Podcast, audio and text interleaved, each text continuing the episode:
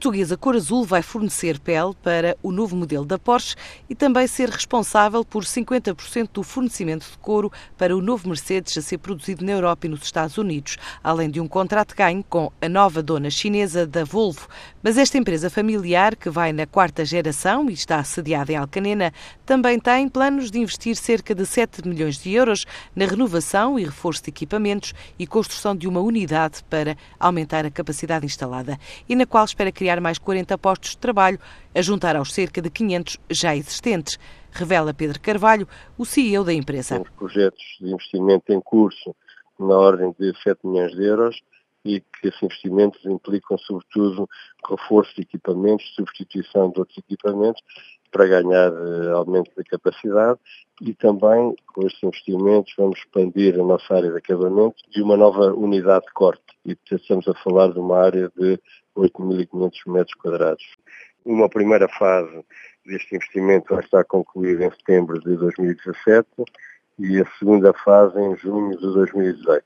No fim deste investimento, se cria condições para aumentarmos em mais 40 pessoas o número dos nossos colaboradores. A Cor Azul exporta 90% da produção, diversificou a atividade desde que foi criada em 1929, desde setores como vestuário, calçada, aeronáutica, ferrovia, mas no último ano foi mesmo o setor automóvel que registrou uma subida do incremento de negócio com construtores como a Opel, a Porsche, a Volvo ou a Mercedes, admitindo que estuda ainda a hipótese de construir uma unidade de corte em território chinês. Neste caso da Porsche, nós estamos a fornecer todo o couro da cor preta e vermelha para os interiores do Macan.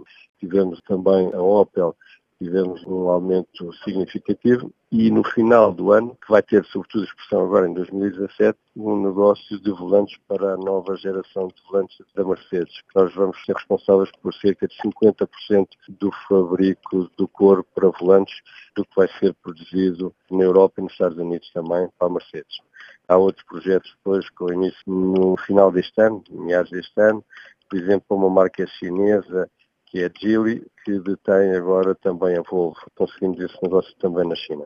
Há um projeto para podermos eventualmente desenvolver uma unidade de corte na China. Mas isso é um projeto, enfim, há dois, três anos. A Cor Azul estima crescer mais 10% este ano, num ciclo de crescimento que nos últimos cinco anos permitiu à empresa passar de uma faturação na ordem dos 20 milhões para os 73 milhões de euros registados em 2016.